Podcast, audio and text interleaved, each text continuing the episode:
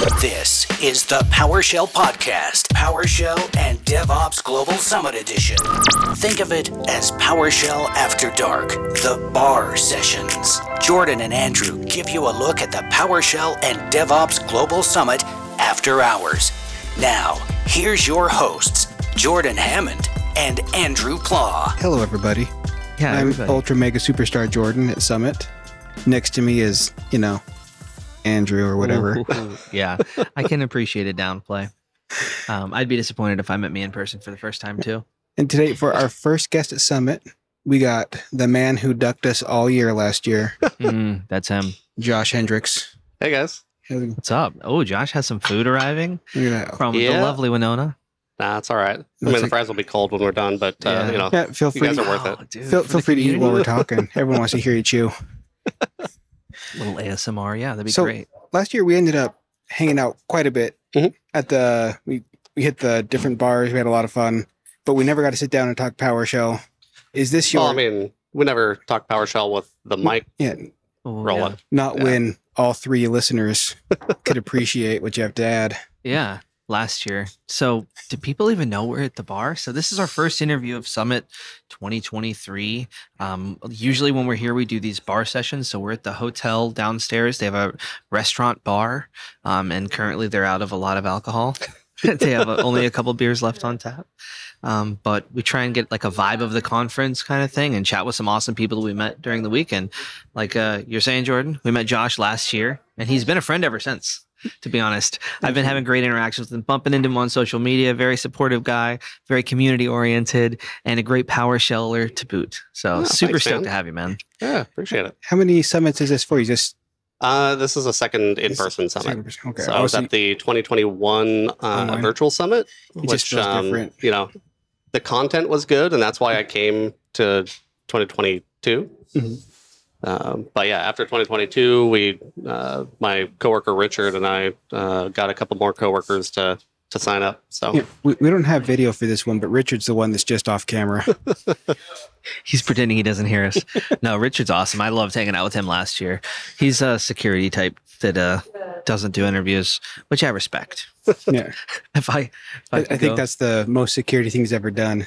Like, I don't want to accidentally give some obscure piece of information. right. A good OPSEC. Good OPSEC. All right, so you you took full on notes. Uh, which, which I, uh, I mean, I, I took some notes from the last couple of days, just things that uh, that caught my caught my ear. in- Uh, any session in particular stood out to you that you loved? uh, so I, I think today my favorite. Um, it's probably a tie between uh, your session, uh, Andrew. Oh, thanks. The, wow. Um, uh, your code is flawless, but how you doing? Yeah. Uh, I thought it was really great to bring mental health uh, to the you know to the to the Yeah. conversation, and um, I just thought you guys covered a lot of good topics and Thanks. Yeah, I was pleased to do that one. It definitely is important to have those conversations and to bring um, more safety to communities, to the workplace. And I definitely felt like we achieved our goal of at least making it just a little, just 1% easier, 1% for next year, for next time, show people it's a little bit safer um, and maybe help some people see things from a slightly different perspective.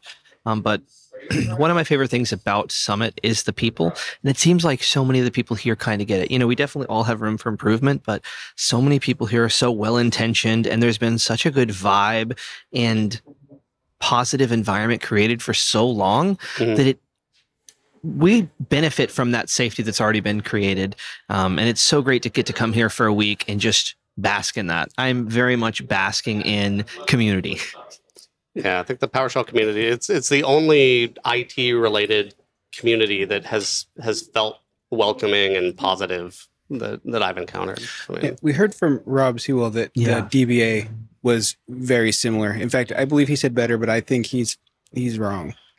and I think also some local DevOps, like DevOps days type things. I think they can have some great stuff too.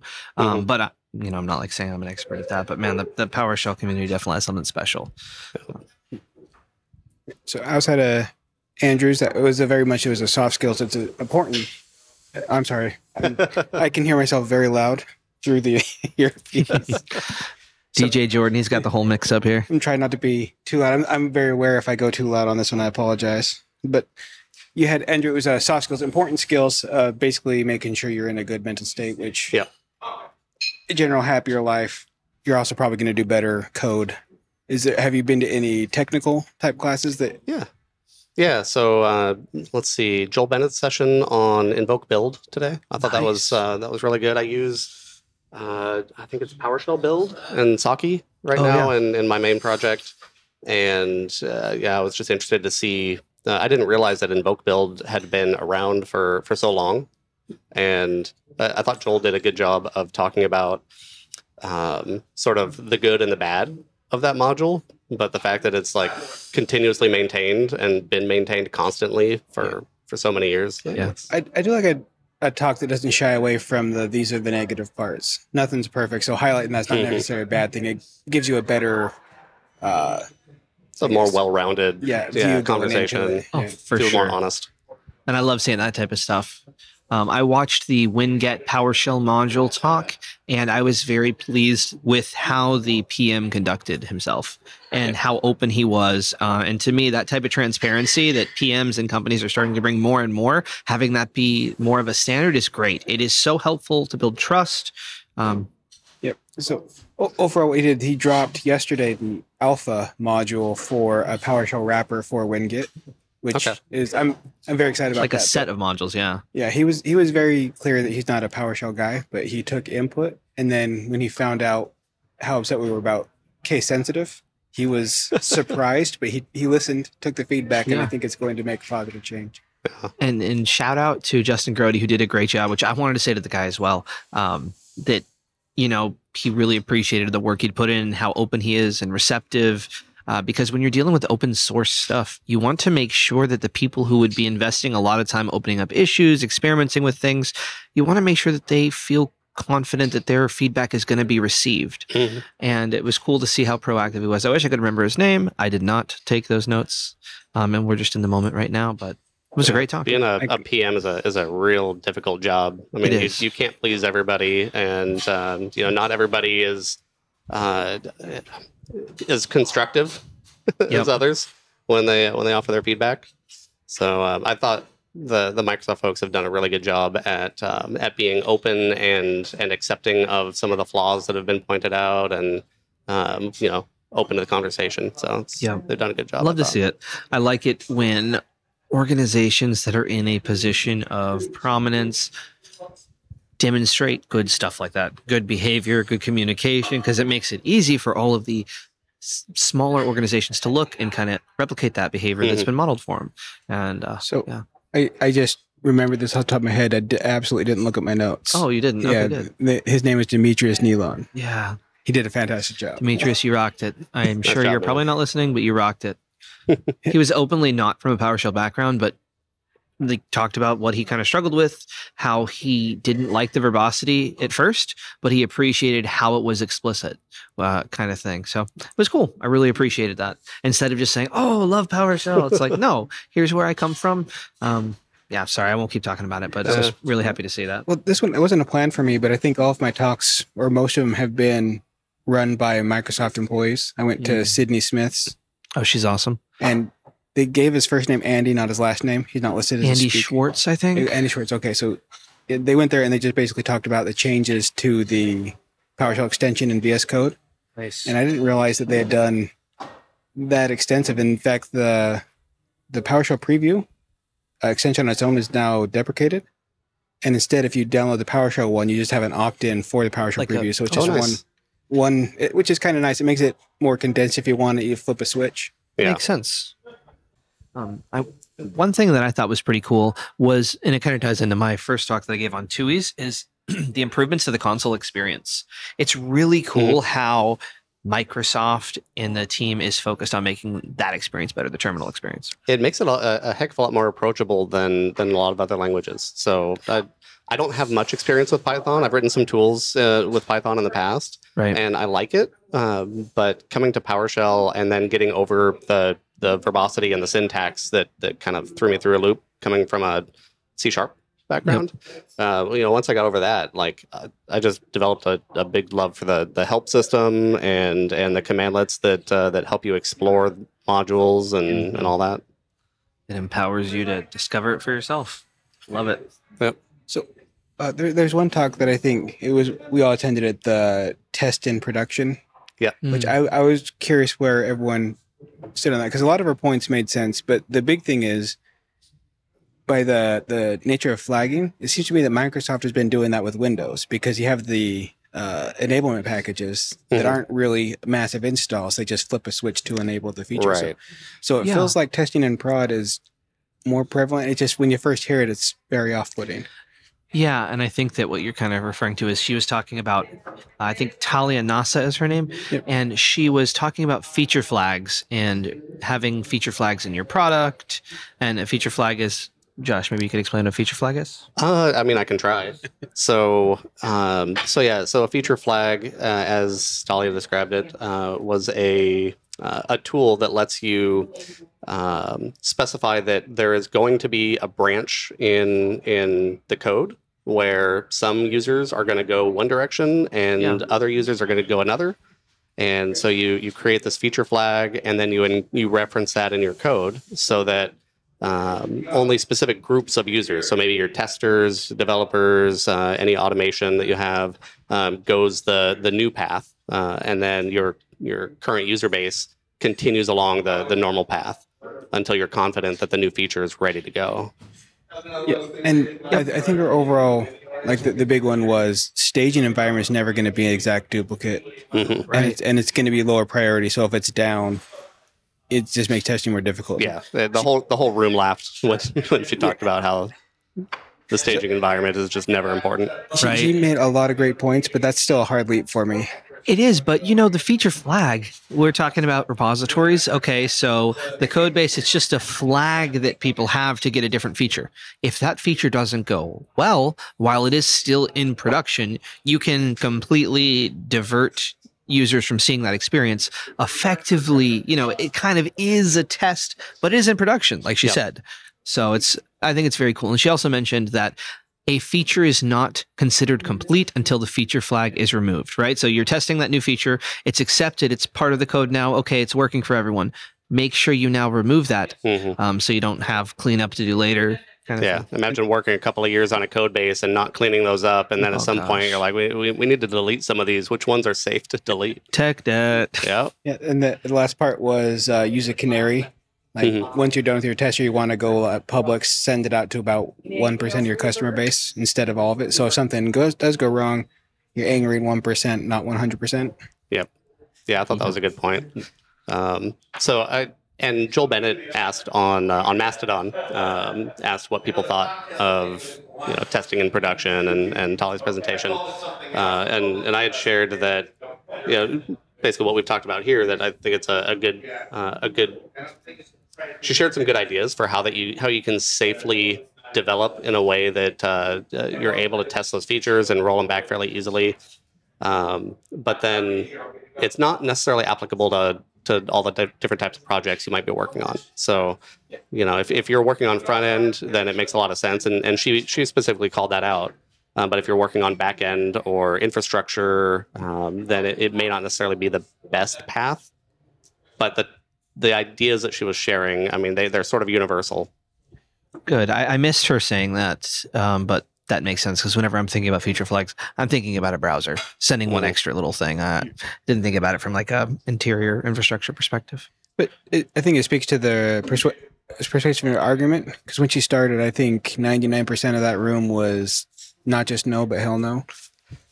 and then by the end of it, it's like, oh, there's some good points in there. Yeah.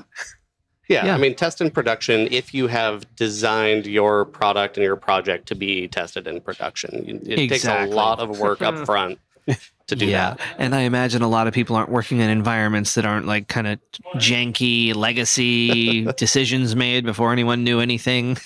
hmm maybe they're still in that state. So I was trying to think of how a, a feature flag type feature would work in a PowerShell module code base. And it's, again, it's kind of a, a different environment. Um, but uh, I have done something similar with like environment variables Okay. where, you know, Oh, I'm yeah. trying to test something out that doesn't necessarily affect the user or add new module or uh, new commandlets to the module, but it might change the behavior a little bit. Yes. And that Oh. seemed to work. Isn't that and apologies if I'm incorrect here, but I believe like constrained language mode or something has a environment variable or something or system something or other. I think it's an environment variable that you set that when enabled it does that. I might be incorrect, um, but I remember there's something like that. Yeah, there was. Uh, so I think you had somebody on that talked about constrained language mode, and Mhm. they had written a chapter in what was it the PowerShell conference? PowerShell Michael, yeah, the Okay. new one, um, automation. I don't remember the name. Automation Yeah. PowerShell. So Modern some- automation, I think. There's some good tips. I picked up that that book today, so I'll I'll dig into that because I thought originally I thought constrained language mode was l- essentially locking everybody down to the same set of super basic commandlets or something. But no, it's it seems like you're able to define which commandlets people are allowed to use and and and put that in your environment Yeah, it- configuration. If you just turn it on with no settings, then basically nothing works. But it, it's which one of those. nobody likes it. yeah which it takes a lot of setup and you want to make sure you can even allow like if you have your own self-signing cert or your own code signing cert you can Mhm. allow that say anything signed by this is okay but then it's still something That's right. so with with the proper setup it won't be limiting with your environment eventually but a lot of people don't want to get there because a lot of stuff breaks right away Yeah.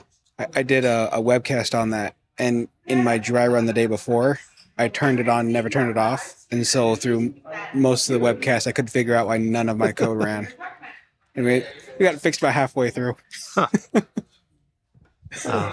It's good security though. It's you know, it, people should probably talk about it more. It's kind of like uh, I was talking with uh, with my coworker earlier about um, people have a habit of just turning off Windows Firewall when things don't work, Oh, or yeah. giving gosh. giving accounts full admin rights. Yeah, And it's like I just need it to work, so this this works.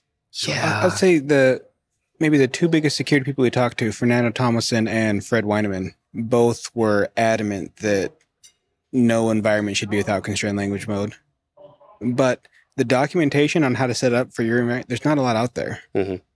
There's it's it's pretty sparse. Modern IT automation with PowerShell. That's, that's I it. believe that's the name. I don't know if that's actually the official title. We didn't look it up, but yeah, I ordered that book and then it got delivered to Jordan, and then Jordan stole it. it's uh, still on Kelly's desk. I'm not gonna read. I'm not a nerd. Dude, while we got Josh, I got to talk about something I always talk about, and that is the power of just a little bit of support. And I see you doing that so often, and the effect it's had on us has been so great. You know, just that little reassurance of just seeing an occasional uh, like, an occasional whatever uh, comment, those interactions, they're genuine, right? I really appreciate how you are kind, but you're also very genuine in how you go about it, so it comes off the right way. Yeah, I try. I like to see people succeed, and and when people put out the effort, like you guys have with uh, with the podcast and with you know outside of the podcast, just you know being with the community and being supportive of other people. It's just you know we see it. Yeah, I like that because I before we uh, interviewed you, I told Jordan, I was like, "Yeah, uh, Josh gets it. He's an awesome person. I'm so excited to have him on." Well, thanks, man. Yeah, I, I looking back last year where we'd been doing this like two months and we didn't have any episodes. I I feel like we were pretty presumptuous, like ex- thinking people would want to talk to us. But this time I feel different. And somebody like, yeah, wouldn't want to talk to us. and for the record, I it was not because you guys were new to the mm-hmm. the podcast and and so that's not the reason why I didn't do an interview with you last year. so that was more on me. Um, yeah, a little bit nervous about what to talk to. I'm not generally the the, the best conversationalist. Uh, I try though, You wouldn't know because you're Um, crushing it.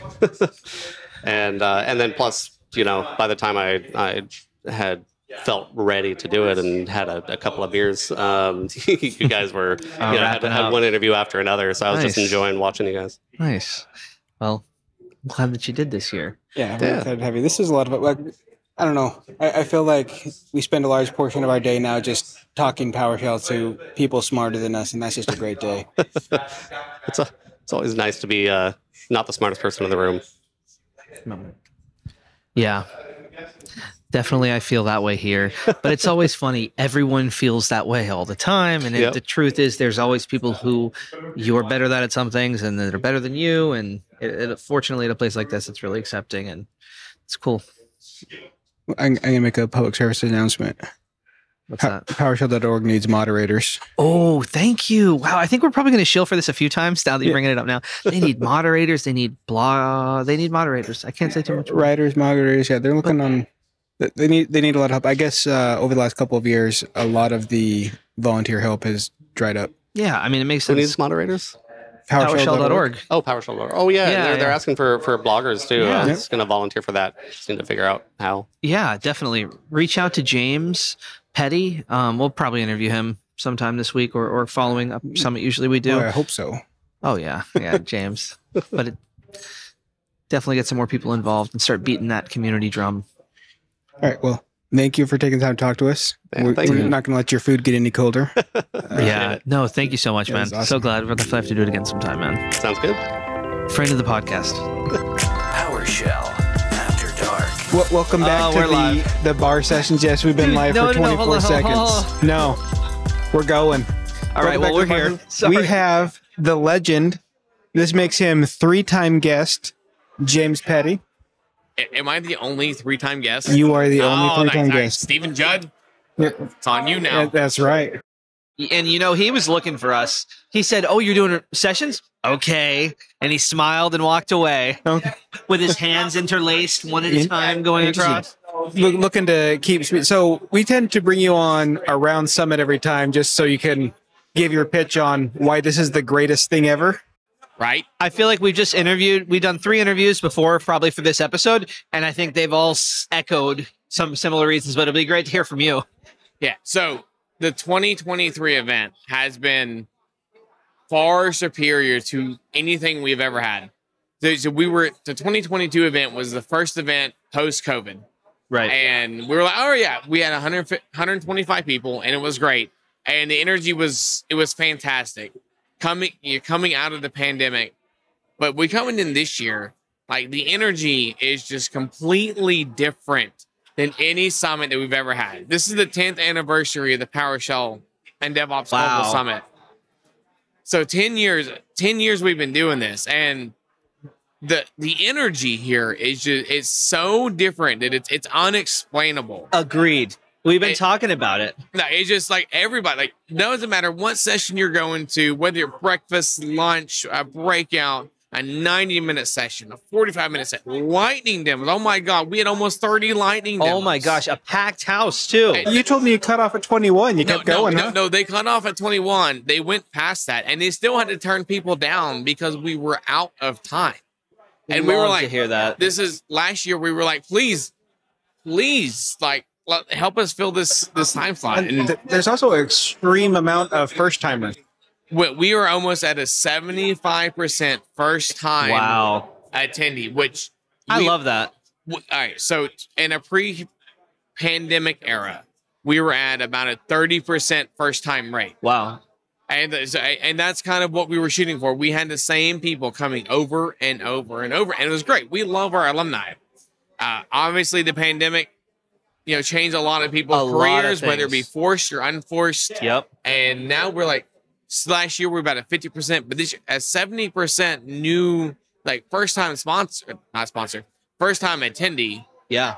and we still have this same exact energy that we had in a pre-pandemic era is just unheard of. It's been so great. You know, um, I've definitely, I was mentioning this on an earlier interview where in 2020, th- I had a lot of people on Twitter that I followed from the PowerShell world, and so many of them have not been on ever since, right? It really changed the way we kind of did things. And I can say, like you're saying, compared to last year, wow, it has been amazing. I love the infusion of new people who are passionate about PowerShell, who are getting tons of value out of the conference, who are getting their mind blown by getting this experience. Right. And it's just such a fantastic thing. One of my Yeah. favorite things about recording these is getting to to share that with others and show them like this is a really impactful thing, and it's not just us on the podcast shilling; it's tangible.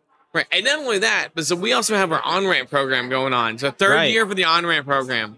We have 17 attendees in the on-ramp program, half of which have agreed to write a blog post for PowerShell.org as part of the promotions that we have going on. So we're trying to do 24 Wow. blog posts in 12 months, and and and the, if we can get if we can reach that this week, which I think we already have by this point, you know, we're going to give a free a ticket out to one of our one of our pool of people, but we we have so 15 people in the on ramp, so at least have so, so we have eight people who have already committed from the on ramp program Yeah. who have committed to committing uh, at least one, if not more, blog posts to PowerShell.org. Like this is just the on ramp. That's that's not counting the other people, the other 200 people that are in our expert level program.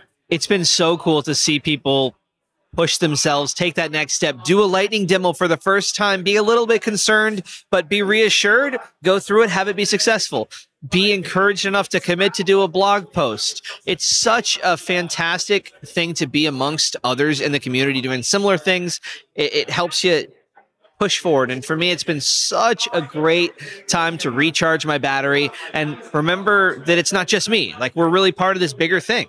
Right. Uh, we, the people who are attending the summit this year, again, 75% of the people are brand new, never been to the PowerShell and DevOps Global Summit.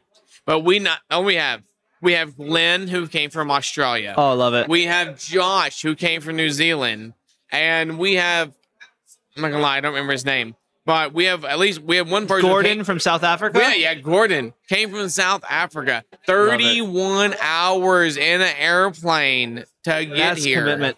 And so he could attend this event. we got to talk to him. He's a fan of the podcast, so Right, Fantastic. I, I mean, like, can you imagine Oh, 31 yes. hours in an airplane and coach to come to Oh, my come gosh. to this event, and then 31 hours back? I, I paid to upgrade for first class and it was 90 minutes. I'm sorry. that's gonna be a long ride back. Like he's gonna Right, be I mean- missing things. Yeah. so I, I I know some other people talk to him. We're like, but like, why did you come to this event? There, you have PowerShell Conf EU. We have PowerShell Conf Asia, which it's been rebranded as PSDC, uh, you know, India, but still, you had you have multiple events closer to you. Why did you choose to come here? And just he has a fantastic story. Oh, we'll have to chat with him. Yeah, you definitely need to chat with him. Also, uh, we saw a friend of his, Samantha Hall from Isle of Man in the UK, which is this really cool place. We'll talk with her more about it, but it's Oh, awesome. Oh, oh, no, yeah, we, we met with her at the bar last night. Oh, We- yeah. she was kind of telling, and we're like, I mean, you realize PS Conf EU is right down the road, and she goes, I don't want to go to that event. I want to come here. And we're like, like it. why? Could do both. Could do both. So I, I am curious. Did you do something to push uh, more involvement from the PowerShell team on the speaking front, or is it just that they're? I remember last year they did the initial state of the shell, and then I caught a hallway track where I talked to Sydney, and she said they're always looking for people to contribute, whether it even is to open a session or ask a question. But this time it feels like every slot you have someone from the PowerShell team giving a talk. Is that by design, or is it just No, no, it, it just so happened. So last year, Microsoft as a company was still on travel restrictions. And travel restrictions, even though we were in the same town, travel restrictions still applied. So now what's happened is all those restrictions are lifted. So all the engineers that live within driving distance of the hotel can come in. And that and that and that is what has happened. Not only do we have all five PowerShell be all all five PMs on the PowerShell team, but we also got all most of the engineers, and of course the whole Cloud Shell team. So they just they just joined their PowerShell product group within a couple last couple months. So we had their engineering manager, uh, Da- uh, Darren, did a lightning demo, and then we had a couple of the, their the Cloud Shell group is just they're a fantastic group of people. They're not used to coming out to conferences. They've never been kind of allowed to come out. Uh, so now they're like they're a public facing group now, thanks to us. So yeah, it's all because we are he- we are here and they can drive here. Love it.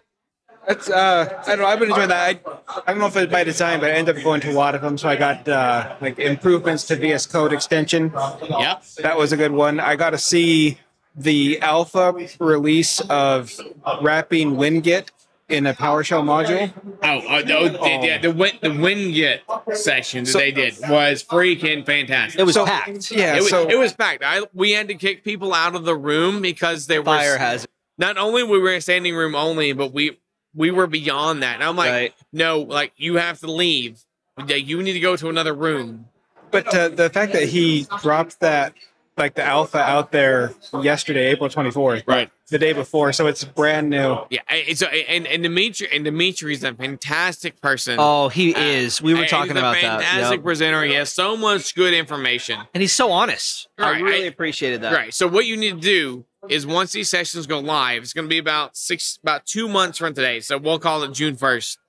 The, all these sessions are going to be uh, going to be put up on YouTube. You need to go and watch Dimitri's session on WinGet. It is freaking fantastic. It is. It is. A, a lot of stuff there. My takeaways were just how to communicate and how to be a project manager, how to prioritize things and communicate that. And you're mentioning how many sessions the PowerShell team did. And, you know, I'm not on the PowerShell team, obviously, but I think that the fact that they're so present and communicating speaks to the fact that they're wise. They're with it. They understand that communication is paramount. They understand that in order to do that, you actually have to, to talk, and it leads to better outcomes on every front. And it, it's really awesome to be able to benefit from that and engage with them and learn and, and see the state of the shell with Steve Lee yesterday and kind of keep up to date with things. It's Yeah. very reassuring as someone who's invested so much of their time and skill set into PowerShell to see all the awesome improvements of the terminal experience and how AI can kind of tie into things and all kinds of awesome stuff.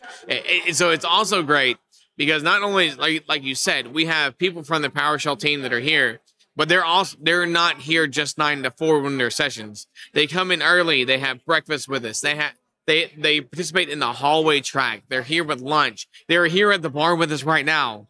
Like they are Hanging out. yeah, they are hanging out with us. They were at Lucky Strike earlier. They're gonna be they're gonna be with us all week, not just during the session, but they're like the entire time that we're here, they're hanging out with us. Because they want to hear what we have to say, which is in a sense what the community has to say. Right. It is.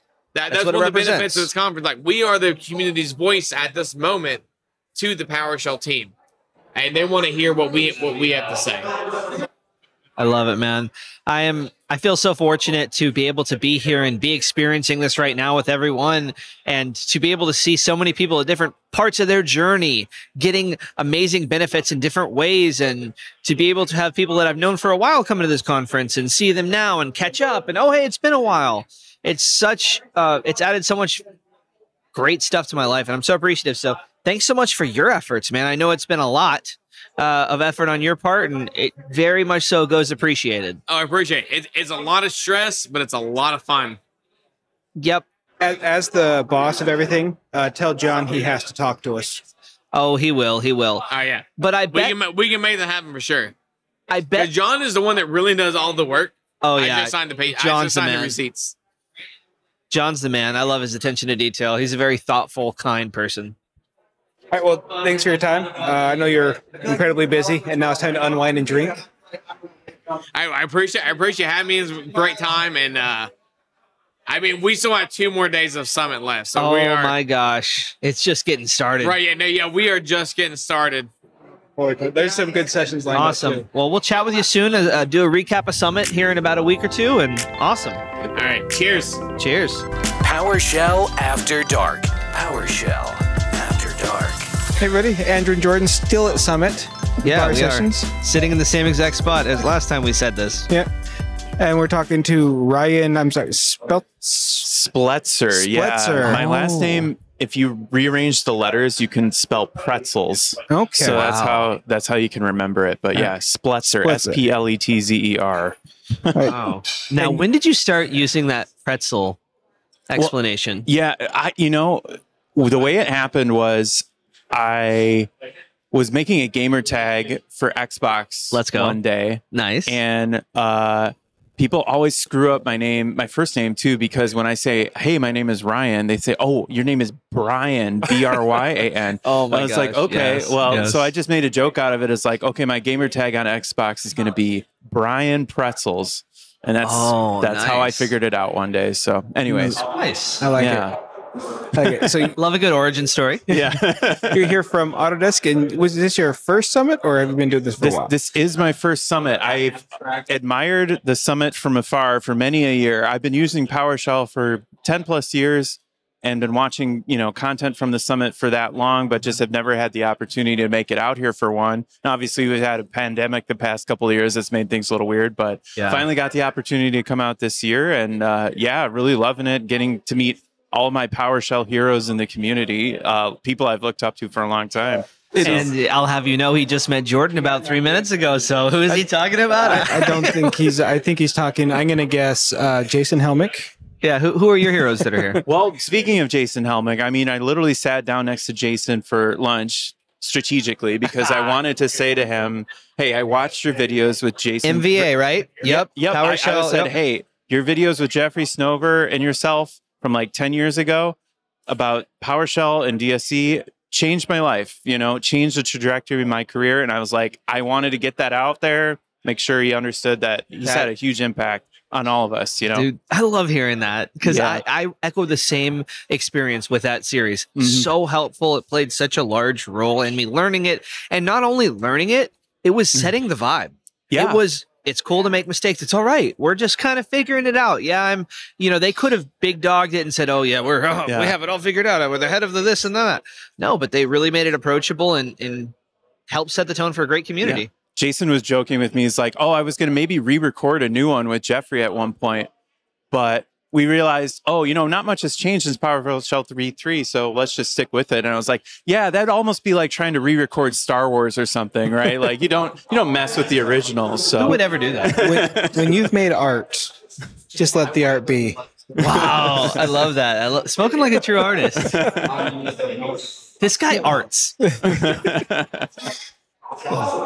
It, it is uh, the especially the first time overwhelming of all of the people where you've been reading their stuff, you've been following along, and you just have a conversation with them, and it turns out they're people.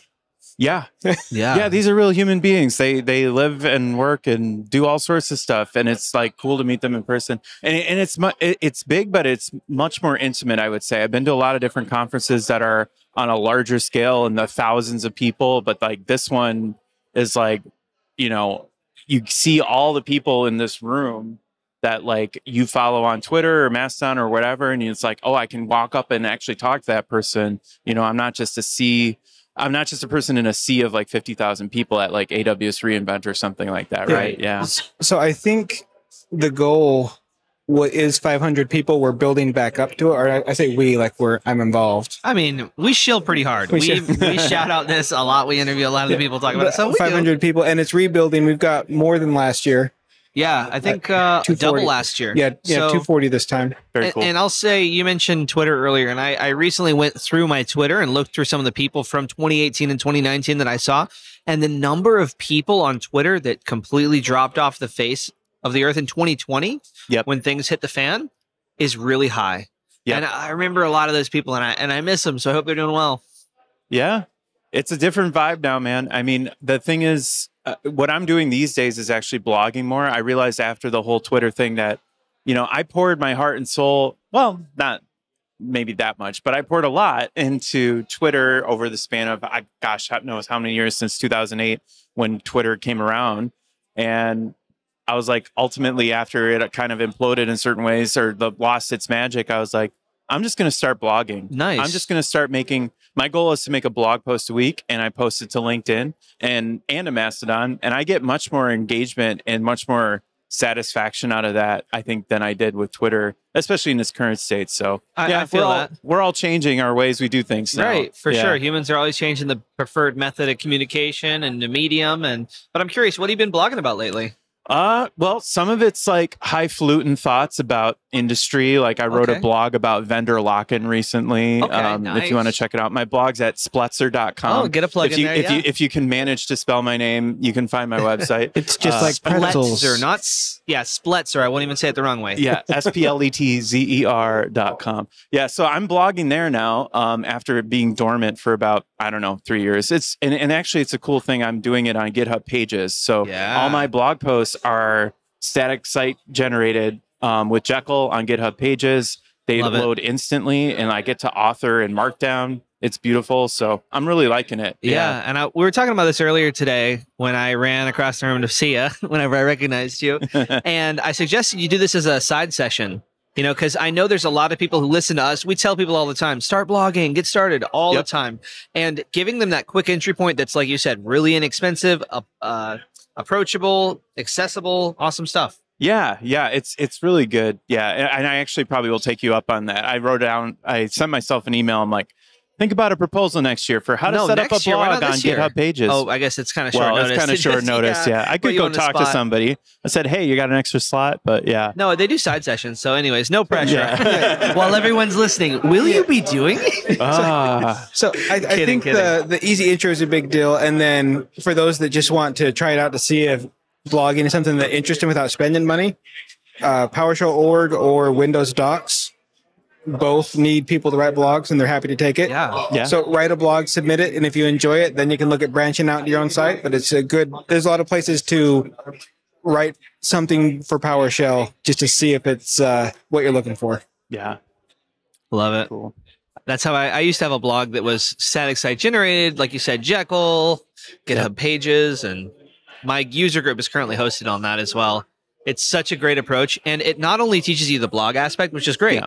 It's the excuse to learn Git. Yep. It's the excuse to understand GitHub. And when I commit a new file, there's something that happens. And uh, the, the thing you mentioned earlier about being markdown files is really approachable too. Once you get it set up, Yeah. you're just dealing with .md files, which is just text with a couple of little uh, pound signs here and there. Yeah, and it's kind of beautiful. Like you know, you you- it gets you to learn Git, but also these days, sometimes I'm pretty lazy and I just open the browser and hit new file and write in GitHub and just start writing a post right there. You know, it's it's literally that easy. And then as soon as you commit it, boom, it's live. So Dude, yeah, You know why I like Ryan? Because he said beautiful. And I say that so often. I, I do it in a podcast. I make sure to not do it too often because I, I do like to draw nice conclusions to things. He's a very very positive person. yeah. It makes me. Would you sick. say you're an optimist? Um, I don't know. Maybe. I don't know. I, I can answer this better than you. When it comes to believing in people, 180% optimist. That's true. I definitely believe in people. My big thing In general, may, maybe not as much. That's probably true. And people, I really do believe. You know, a lot of my confidence in myself comes from the fact that I believe that your average person and even below average can achieve amazing things if they don't stop, if they have a supportive environment, if they're given the right resources and support, anyone can do anything. And so I believe that as humans, as we keep learning, like we see this in the DevOps world, we try and figure out the best way to interact and to solve problems. And I think on the larger scale, as we keep growing, and like my talk earlier today, we take these slight next steps to make things a little bit better for everyone. I think that things can be a lot better. And it's what motivates me to try and do whatever little I can to contribute because I, I believe in it. But and I just like humans. Like uh, my bio says, I prefer humans to computers. I do. Love people. Yeah. Very much people person, which is good because without that, I wouldn't reach out to anybody. It does help us get guests. I will say that. All right, so this is your first year. You said you've been following for a long time. Now that you've experienced what we're halfway through, our next year you're going to try to, to round up the troops and make sure more of uh, more of Yeah. your coworkers come. Yeah, absolutely. So I am, you know, I think maybe some people from Autodesk might have come in the past if they don't, if I've heard colloquially, maybe they have, but I'm the only one from Autodesk here this year. And part of my whole thing this year is kind of scouting out the conference, right? And, and bringing it back to my leadership and saying, hey, there's a lot of people that could benefit quite a bit from coming to this conference and getting a lot out of it. Um, and yeah, so that's kind that's part of the reason I'm here is to yeah scout it out, say hey, bring more people next year. So Love that. Mhm. And and not to shill too hard, but there was even a little connection between our companies, a little collaboration that by being here we were able to meet each other and say, oh hey, this Yeah. might make sense if these people talk to each other and say hello and see what's up. So yep, yep, it's cool and it's such a great way to meet other people. Um, one thing that we talked about in my talk earlier today was how do you know if where you're working is super toxic? And one of the answers to that was, and one one approach was to have other people in the same industry as you to give different perspectives and to be able to talk to them and have them say like, "Wait, y'all are doing things that way? That is uh, something sounds a little wrong there. Are you sure that makes sense?" I'm pretty Yep. sure if I'm working there, it's toxic. Could you repeat that? I'm sorry. I'm pretty sure if I'm working there, it's toxic. No, I can tell. I can tell you what. No, Yeah, it's easy to fall into bubbles, right? I mean, there's and there's a spectrum of like great place to work to super toxic, and then there's ones in the middle that it's just like, hey, we don't know what the best practices are, right? Like because we've got our head in the sands, or we're just so focused on what we do on a day to day basis, and it's like getting yourself out of your natural environment and into an environment like this really helps to kind of dislodge some things in your brain and be like, oh, we could do that differently. We could do this. We could do that. So, yeah, I really appreciate that. For me, a big thing about coming to an in-person conference like this is getting to connect and like sort of remind myself in a different way that I'm part of this community. And there's part of this thing bigger than me and I can refill my social juices which I tell you what I will be completely depleted as soon as this is over. But I need that occasionally to just have the energy to keep contributing and to yeah I don't know for me that's that's what I found works. Once a year at least twice a year ideally. So halfway through, what's your favorite session so far? Favorite session? Oh, let me think. Well, I think it was Andrew's actually. oh Yeah. Look at that. Everyone's over. I'm starting to feel like this is code golf all over. I missed code golf last year, and everyone was raving about it. yeah Andrew's today was very great. I also liked um, Joel Bennett's session on Invoke Build um, and what he's doing with Build Pipelines. I think it's really interesting. Um, Invoke Build's been around for a while. Then he also at the end kind of teased like, "Hey, y'all should be looking at Earthly, which is a new way to do builds within a container." So the idea being like, "Hey, your build machine doesn't have all the dependencies on it to build whatever you got to build. No problem we're going to pull down a container. It's going to bootstrap all the dependencies into it on the fly, and we'll output the build output from the container to the host machine. So it's like the ultimate, like, hey, it, it, there's no more of this. It works on my machine or it works on this build machine. It's just like you got Docker on the machine. Great. We'll build it, we'll output it, and you can go on with your happy way. So I got to look into Earthly a little bit more and see what that's all about because that's the whole concept there. nice Yeah. very cool Yeah. I got a weird question. Yeah. If you work at Autodesk, are you an Autodeskian or do you have like a way of referring Oh to employment there? I think the preferred term is Autodeskers. okay. Yeah. I can see that. I yeah. just Deskian sounds a little cool, Yeah. but okay. It, but it's not like we going around saying it to people all day like hello fellow autodesker how are you today Greetings. greetings autodesker I, I believe we are PD cuties. oh yeah, we're PD cuties. pd cuties PD cuties. Yeah. I'm not kidding. I have earned the moniker because I am just adorable. You're PD handsome. Well, awesome, Ryan, man. Thanks so much for joining us. Great catching up with you and getting to meet you in person. I felt like we already met before, but apparently not. Just a big Yeah. fan of yours. No, that was just stalking. yeah that's the cool thing about this conference is i'm meeting a lot of people that i feel like i've met already but i haven't really mm-hmm. and like that's just the ultimate cool culmination of being in the powershell community for about 10 years now and just like meeting your heroes frankly you know it's really cool It really is cool. Yeah. And it makes the world and the community seem a lot less big. yeah But Awesome, man. Right. Thanks for joining us. thank you very much PowerShell After Dark. Welcome back to the bar sessions up from PowerShell Summit. We're here with Reese and Kevin. We, we talked a bit. You brought the most gadgets I think I've ever seen. Gizmos and gadgets, dude. Talking pieces. People have asked uh, if I have ever been in the Boy Scouts, and I have not. But I take that mentality to heart. I really do. I always be prepared, especially in technology. I find that uh, I liken it to having a toolbox, and I like having tools ready and available in my toolbox. But you also 3D printed a box so you could print off uh, thermal business cards live. Which I think that is That is fantastic. accurate. Yes. Uh, so when COVID hit, I decided that I wanted to learn how to 3D print.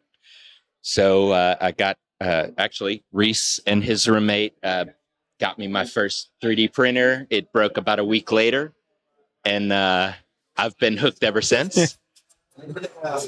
If, if it broke it, that's how you just know it was uh, you were you were testing correctly. If, if it breaks in a week, it means you did thorough testing. oh yeah. Yes. Okay, first of all, you got the, a very good podcaster voice. I don't know if you've been here before, but I it definitely, that. dude. I'm calmed. I'm listening. I'm engaged. But we also got our homie Reese over so, here. So Reese, up, when we first went live, you said you really didn't want to do this. You care to explain? Yeah, you know, just general public speaking worries. But you're crushing it. it. You know, Everyone has I do that. enjoy technology. Do, do you find the So- stress goes away when I call you out uh, live on the recording? Yeah, absolutely. so, so one of the things that I enjoy doing the most is improv comedy. Whoa. Like that. That was one of my absolute favorite pastimes and hobbies. It did, dude. did that post college. Can- Like it was Okay. my favorite thing. If someone says they're a singer, you ask them to sing. If someone says they're an improv comedy, you ask them to improv comedy. No. Okay. You know what an improv comedian would ask you in return? What would you say, good sir?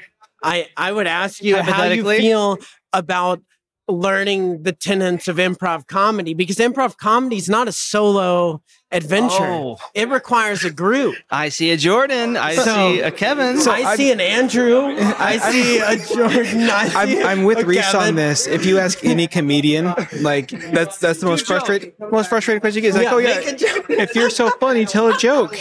It's like I, that's I, I got one. I got one. The airplane food. So, uh, did you know that the actor Joaquin Phoenix, in preparation for the movie Joker, had to learn uh, to represent a mentally unstable character? Uh, he practiced by being a DevOps engineer and was responsible for reducing production Go to your room. costs. Go to your room. Dude, that's set up. I think I read this joke earlier today, but you still had me. I was like, oh, oh my gosh. you pulled him in. He was he was excited to hear the punchline.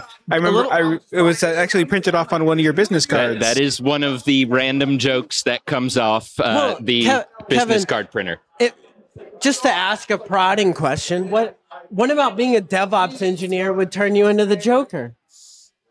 Yeah, what are the worst parts about being a DevOps engineer? Yes. Oh, yeah, let's can- get down to the. Can you bad explain the joke? dealing with dealing with people that don't want to communicate. Yeah. shit. What?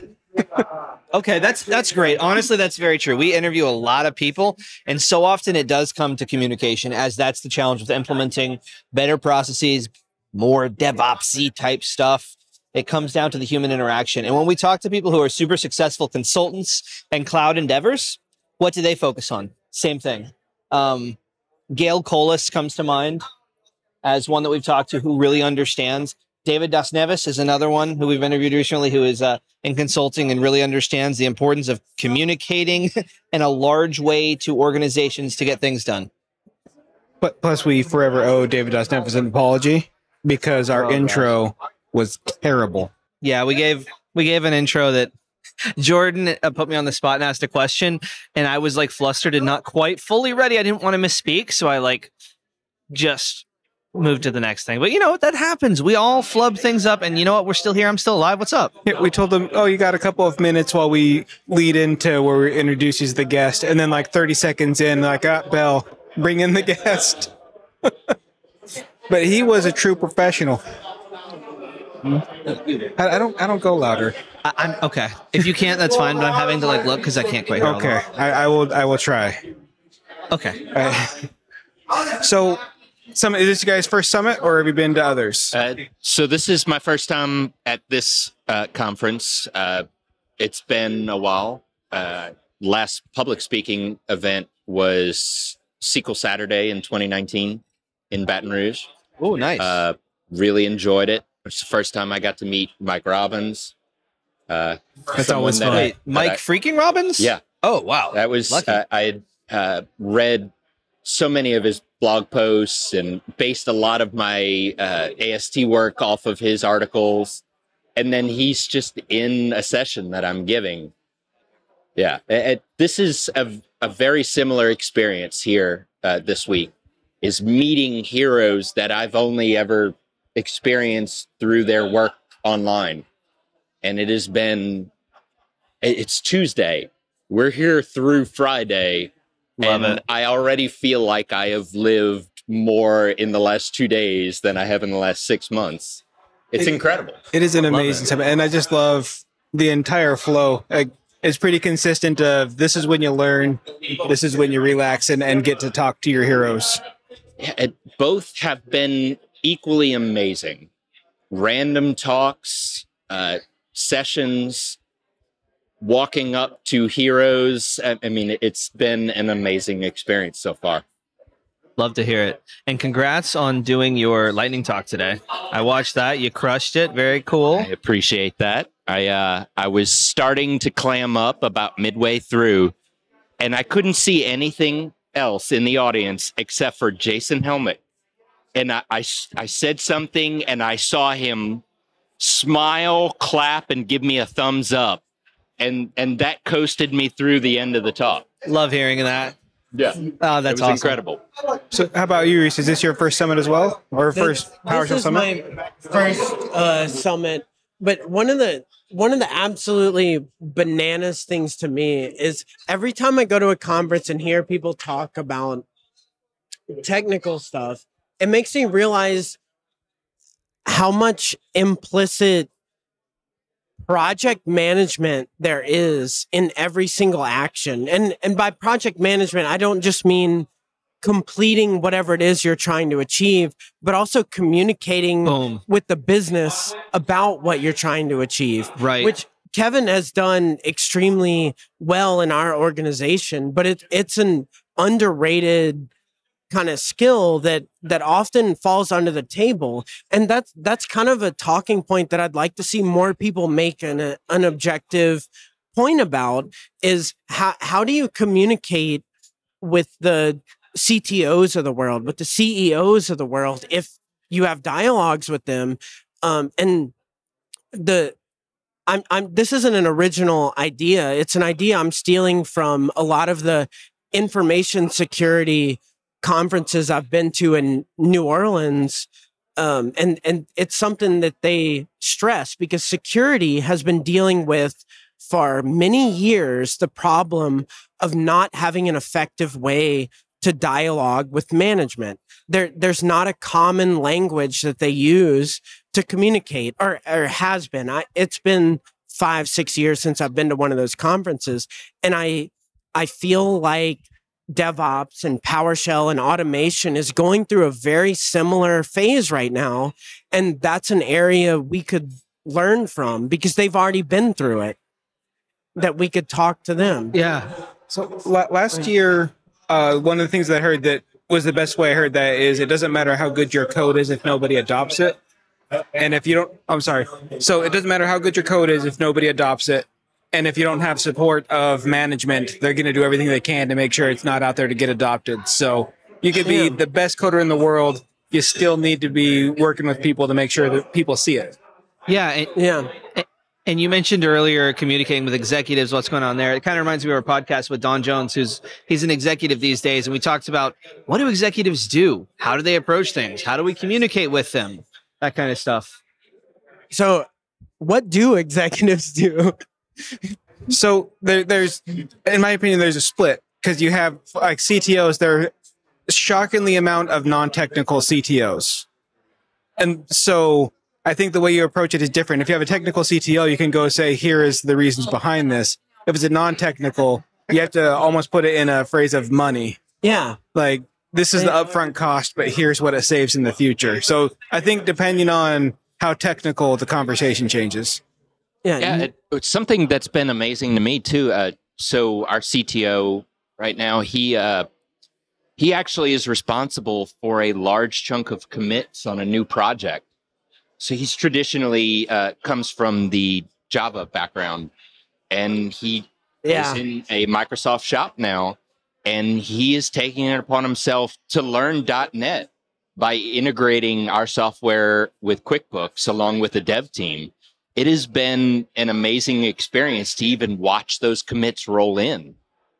Uh, that's not something in my experience I've seen. That is an amazing way to endear your developers to you. Is just by jumping in and taking part. That's a fantastic idea. It really is.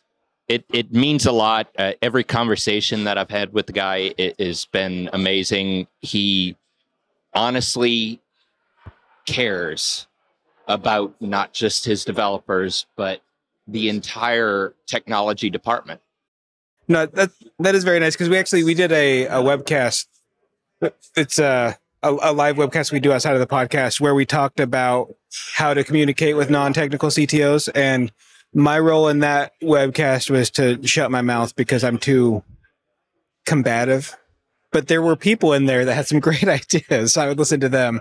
So, overall, the the, the biggest disconnect seems to be for non-technical is people try to reach out and explain the technology to them, which isn't always the best case. It's here's how I'm saving you money. They have to be able to see because how, how many places is IT just a, a black hole in the eyes of executives? You guys just spend money, you don't save Yeah. money. Most of my career has been And it's difficult. holes. So, so the, the big thing is technical technology. One's going to understand everything goes into it. A non one, you have to explain.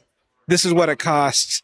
Here's what it provides. and that that's the arena that um like security people have been combating for a long time and i i feel like as powershell devops sysadmins infrastructure related prod ops sre whatever we can take lessons from them because they've the security industry has been dealing with those issues longer than we have and they're there are words of wisdom there. So, but they, they have an avenue we don't have, and that's a series of very public breaches of security. And all of a sudden, people are willing to spend money on it. customers react Yeah. to that type of thing. But to echo your sentiment, man, and something that I kind of really appreciate about the world is we can learn from so many different industries. Um, so many artisans, creative types, mechanics. Like we're all ultimately solving problems, and we. If you look at the kind of core patterns, at least for me, I see them being very similar. I think that oftentimes in technology, we think that what we're doing is super unique because it's the computers, it's the this, but when we distill it down, it's not that unique. Maybe there's some things that are partially unique, but I think a lot of the patterns are. Uh, Maybe, maybe you're Consistent. not. I'm a What's special the rating snowflake. of your podcast? it's PG, so we'll beep you. Okay, We beat people if they uh, say anything. okay, okay. My shoulder's sore. I I'll be quiet. so far, the record is we had an entire sentence get beeped. Yep, a full sentence. It wasn't that bad. It wasn't like, oh my gosh, what did he just say? It was like, okay, no, probably not. But But uh, but I think we're hitting on important issues in the in the technical sphere. Like there there's a lot of a, a lot of the complications result from engineers' ability to communicate with the people above them. Yeah, Like, soft skills, not necessarily the hard technical absolutely skills. absolutely the the hard technical skills a lot of the times are easier in ways and that yeah, I 100% believe that it is easier to talk to a computer than another human I being. mean, especially with the AI tools getting better, yeah, it's going to be easier to get some of those fundamental tasks accomplished technically, but implementing them into an organization and the context and those become people problems very quick. and I, I feel like that's an underrepresented part is that people tout all of these best practices that they want to adopt but one of the things that's lost to the wayside is the ability to convince the rest of the organization to hop on that train.